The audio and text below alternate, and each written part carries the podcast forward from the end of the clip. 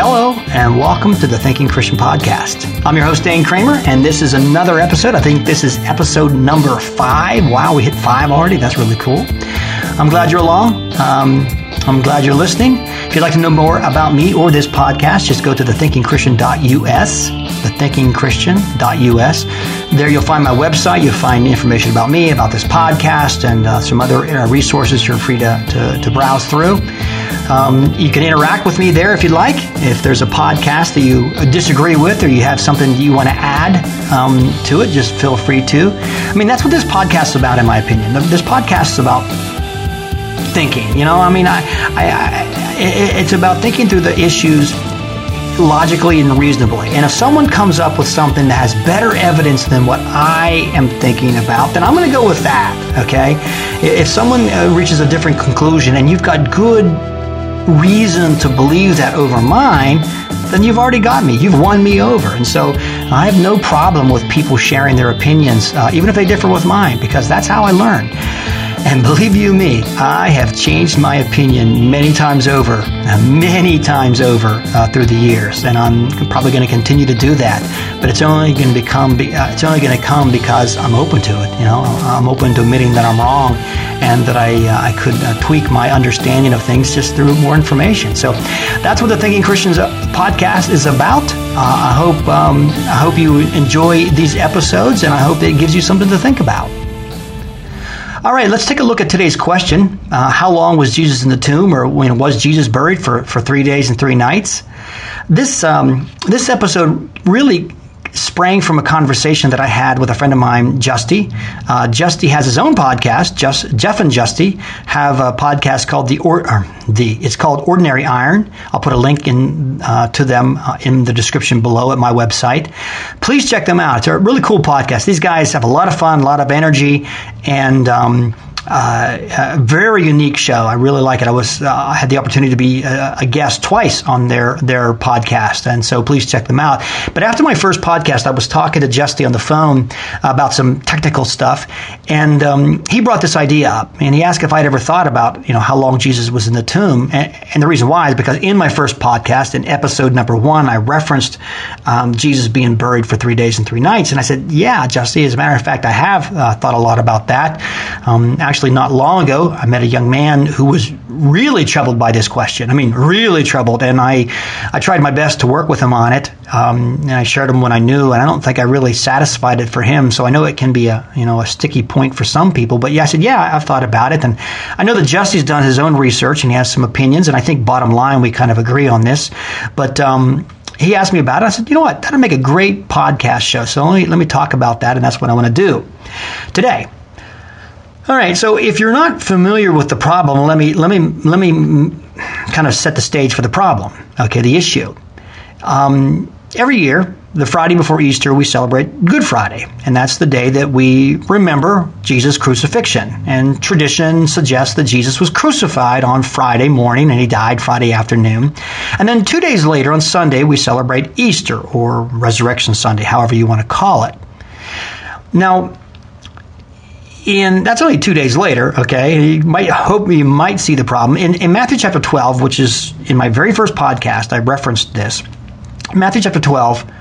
Uh, Jesus uh, told the religious leaders that just as Jonah was in the belly of the fish for three days and three nights, he would be in the heart of the earth for three days and three nights. That's Matthew twelve forty.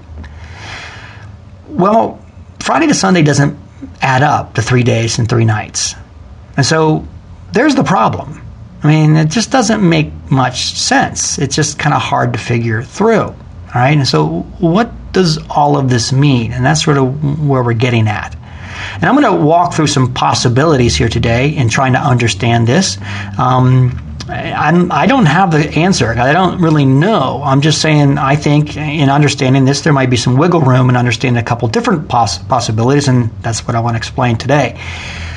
Let me let me first say that even though Matthew 12 Jesus said 3 days and 3 nights, there are a number of other passages in the New Testament that talks about the time or the time stamp of Jesus' resurrection, but it uses different kinds of language. Um, well, in fact, in Matthew chapter 16, Jesus said that he would be raised on the third day.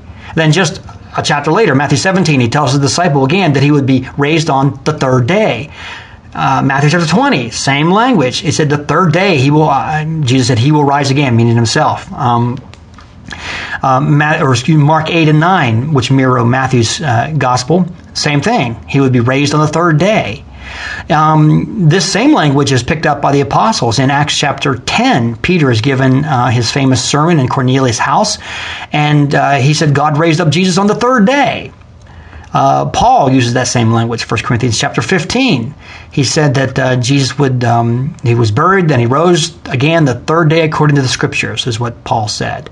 So, what we have is a plethora of other passages that use kind of a different language, and that is that he would be, he would be raised the third day. Now, we have one verse that says three days and three nights. And then we have a whole host of verses that say the third day. So I just want to point out that there's a slight difference in the way the New Testament handles this time. Okay, we have one passage, three days and three nights, and then a bunch of other passages just says the third day. Now, um, before I talk about that, I want to I want to point out something that it might be helpful to understand. And uh, although I, I, do say this at the risk of being misunderstood, because I know what some people are going to say when they hear this, they're going to think that, uh, well, you know, I'm getting into heresy or something. I don't know. It's far from it, in my opinion. But I, I just want to suggest to you that the early first century Jewish mind did not always reconcile numbers the way you and I do. Okay, of course they could count and they, they, they knew what numbers were. I'm not suggesting that, but there was a another way in just in, in ordinary language in which they were used differently. Okay, and I'm going to give you an example. I'm not pulling this out of the air. I mean this is a this is something that's I think well known along among a lot of Bible scholars um, that that this is just the way it was done. But there is an example, and I'm going to talk about that because I'm going to make a point to this. In Acts chapter 19, Luke is recording the ministry of Paul. And Luke puts Paul in Ephesus, excuse me, in, in Ephesus. And he says in, in Acts 19 and verse 8 that Paul was in the synagogue arguing with the Jews for three months. Okay, so for three months, he's in the synagogue arguing. Then he gets booted out. And in verse 10 of Acts 19, he said that he continued on for another two years. Okay, so that puts Paul in Ephesus for two years, three months, or two and a quarter years. Now, one chapter later, not far removed, same author, Luke, writing this. It's not like he's forgotten what he said. In Acts chapter 20, Paul is sailing close by Ephesus and he stops and he calls the elders to come meet him and he wants to meet with them one more time and he meets with the, the elders and, and luke same author records paul's speech and in, in verse 31 of acts chapter 20 as as uh, paul was speaking to the leaders he reminds them that he spent three years with them. Okay? You get the difference? Three years. When Luke just said it was two and a quarter years. And I believe this is evidence of just how that first century Jewish mind worked. Paul had no problem rounding that number up from two and a quarter to three. And Luke doesn't sidebarred. He doesn't step aside or footnote it and say it was really just two and a, uh, two and a quarter years. Um, he, he, doesn't. I mean, Luke just very comfortably records what Paul said, and I, I, think Luke understood what Paul meant, and the people listening knew what he meant, and no one objected to this time stamp of three years when in reality it was only two and a quarter. Now, now, why am I saying that? I'm just suggesting to you that if we come to the scriptures with our own expectations of the way language will be handled, we will probably find ourselves shortchanged. You know, uh, one of the big challenges to understanding the scriptures is is not holding them up to our own understanding, but to try to understand that writer's position, that writer's mindset, his culture. And as we understand that writer's culture, we might understand what he's trying to say, and then we would get the message easier. But the New Testament was not written in Western Pennsylvania. I mean, it wasn't written locally. It was written halfway across the world, um, 2,000 years ago, in another language, by another culture, uh, know, another land. And so there are vast differences in, in some respects to the way they spoke and act. I mean, the idioms, the figures of speeches that, that the first century Jews used are not ours. I mean, they use different ones. And so we shouldn't be surprised to find that. And I think that's one of the challenges and one of the fun things about scriptural study is trying to understand the mindset of that first century writer. Okay. Now, why am I saying all of that? Well, I'm saying that because to say that Jesus rose on the third day is really not a problem if he's buried Friday, in my estimation. Let's just take the customary view. Friday, he's nailed to the cross. Friday afternoon, he dies. He's put in the tomb. All right. Now, because he was dead part of Friday, Jewish mind would have no problem say this is day one. Okay, rounding that number up. Saturday he's dead, and of course, um, sundown is the beginning of the Jewish day. So sundown on Saturday night would have been the really beginning of the day of three, and so well into day three, Sunday morning. If and we don't know exactly what time that Jesus rose from the dead, but let's say it is Sunday morning, bright and early. That would be day three. He rose on the third day. Uh, no problem whatsoever in saying that Jesus rose on the third day. If we take a look at the the high number of verses that suggest rising on the third day. You know, that's okay with that part of the verse, but what about Matthew 12, where, where Jesus said three days and three nights? Now, I know a number of Christians have suggested a different idea, a different theory, okay? Um, and that is that maybe Jesus celebrated Passover a day earlier than we suspected. Maybe it was Wednesday night that Jesus celebrated Passover, then was arrested Wednesday night, was crucified early Thursday morning, and was put in a tomb on Thursday, and therefore he went to the grave on Thursday just before sundown, so we don't count Thursday, but we count it Thursday night as night one, Friday is day one, Third, Friday night is night two, Saturday is day two, uh, Saturday night is night three, and then Sunday, of course, would be day day three. So three days and three nights, and that may work, and and maybe that is the the way it can be handled. Years ago, I read a book by um, Jim Bishop called "The Day Christ Died," and he did a lot of research. I recall. I don't recall exactly how he spelled it out, but he did suggest that there had been this pocket of very Orthodox Jews in Jerusalem. They were a minority, but they had celebrated Passover a day early. Um, I believe it was a, a calendar issue that they were holding fast to. And so Jesus may have just celebrated the Passover with them uh, ahead of everybody else. I, don't know if that's the case. I mean, I just recall reading that. He, he may have good reasons to suggest um, that he, uh, the scenario that he did. I, I don't know. I, I don't know.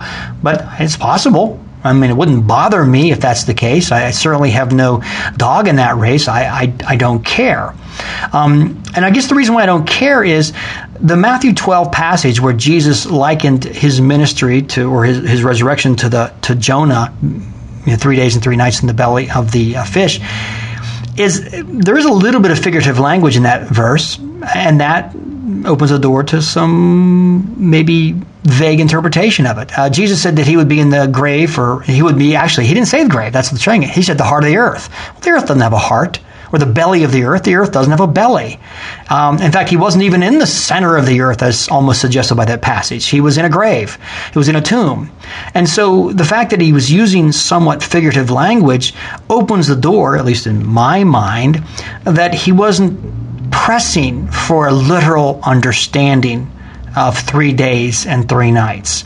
And matter of fact, I think it's possible, I'm not saying this is the case, but it's possible that, that the emphasis of that verse, Matthew 12 40, was not the time involved, but the fact that God raised Jonah back out, out of the fish.